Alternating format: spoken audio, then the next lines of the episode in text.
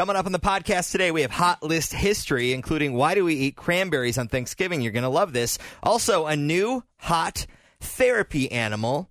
And we're going to start with the e news. Yep. So back in June, the Weeknd's Instagram account had suddenly been deactivated. Now, five months later, his page has popped up again, but all the photos are missing. One thing that's inter- interesting, though, is that his bio reads loading dot dot dot. So I feel like something's in the works. Maybe there. some new music.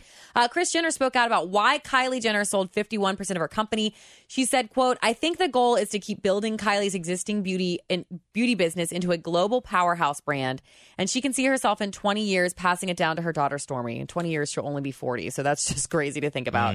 And then congrats to my favorite couple, Queen Elizabeth and Prince Philip. They are celebrating their 72nd wedding anniversary. They're 93 and 98 years old. By the way, if you don't know, the latest uh, season of The Crown It's is out. up on Netflix. I watched the first two last night. So good. Um, all right, some other e news. So a big December for Saturday Night Live. If you're fans of J Lo, Lizzo, Niall, Scarlett Johansson, or Eddie Murphy, they're all going to be on Oh, at some point in the month of December. And then uh, Christmas movie alert. The night before Christmas, and N K N I T, like the knight in shining armor. Night mm, before Christmas. So it's going to be real cheesy. Oh, yeah. Vanessa Hudgens is a science teacher who falls in love with a medieval knight after he's magically transported to our time. Oh, yeah. You'll be watching that one. Yep. All right, food news. Here's what we got for you. Pretzel Pop Tarts are hitting the store in January. There's a new Nutella style spread made out of crispy M&Ms that's finally available in the US. Yum. Taco Bell wants in on the chicken sandwich wars, so they've started rolling out a new taco that has a fried spicy chicken tender inside. I'll try that Yep. drunk at 3 a.m. uh, Cincinnati's newest Condado Tacos location is opening today in Oakley. It's about a block from MadTree Brewing and Crossroads Church. All right, tell me about this animal. All right, move over dogs and cats because the hot new therapy animal is a llama. In Portland, Oregon, there's a place called Mountain Peaks Therapy Llamas and Alpacas.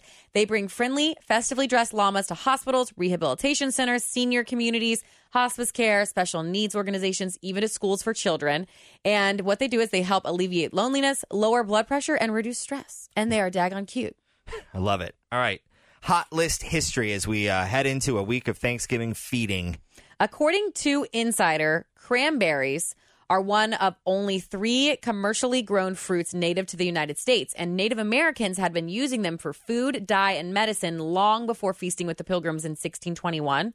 A little more than 50 years later, after that, the New Americans and the Native Americans had both started enjoying cranberries like we do for Thanksgiving. They had mixed it with sugar and kind of made it into a sauce to spread across their meats.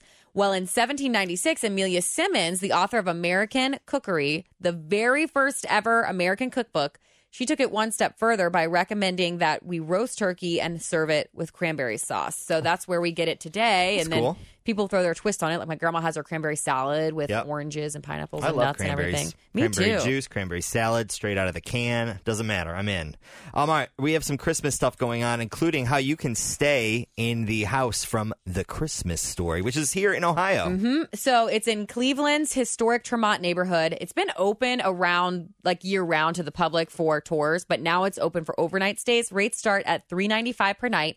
Guests can also stay in the nearby Bumpus house, which is the other character on the show. Those rates start at $195 per night. And then across from the house, you, there's a Christmas Story museum where you can see original props, costumes, memorabilia, and even rare behind the scenes photos. I bet you a lot of people stay there just so they can get some photos for like Oh, Christmas cards and for things sure like that. with their tongue on the Yep. the pole. Uh, the German Christmas tradition Krampus. He's coming to town this weekend as a part of the 72nd annual Germania Christmas Kindle Market in Colerain Township. The event is Friday and Saturday from 6 to 8. Basically, he Krampus comes with St. Nicholas, and if you're a bad kid, he takes you into the woods. I think we should make this more a part of our current culture. Yeah, make it'll definitely have kids well behaved, that's for sure. I got my picture with Saint Nick at the Christmas Kindle Mart last year. Did you? Yes. You know, I'm a, I'm I'm a good boy. yeah, always. Um, meteor shower tonight. It doesn't come around too often. Last time it was here was 1995. It's called the Alpha Monoceratids.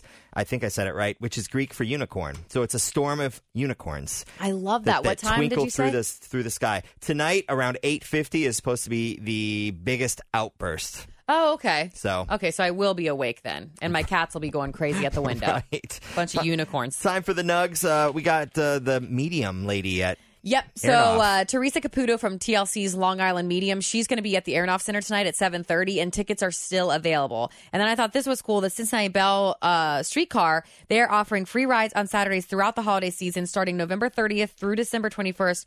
Free rides are going to take place from 8 a.m. to 1 a.m. That's cool. Q102 Sports. We got Xavier tonight out of town. I think they're playing Towson, Towson, Townsend. Don't know. Don't Sure. care. Go X. and then tomorrow, Illinois State at UC. Friday night at 545 for tip-off. Go Bearcats tomorrow. Go X tonight. Have a great one. Tim and Toria signing off.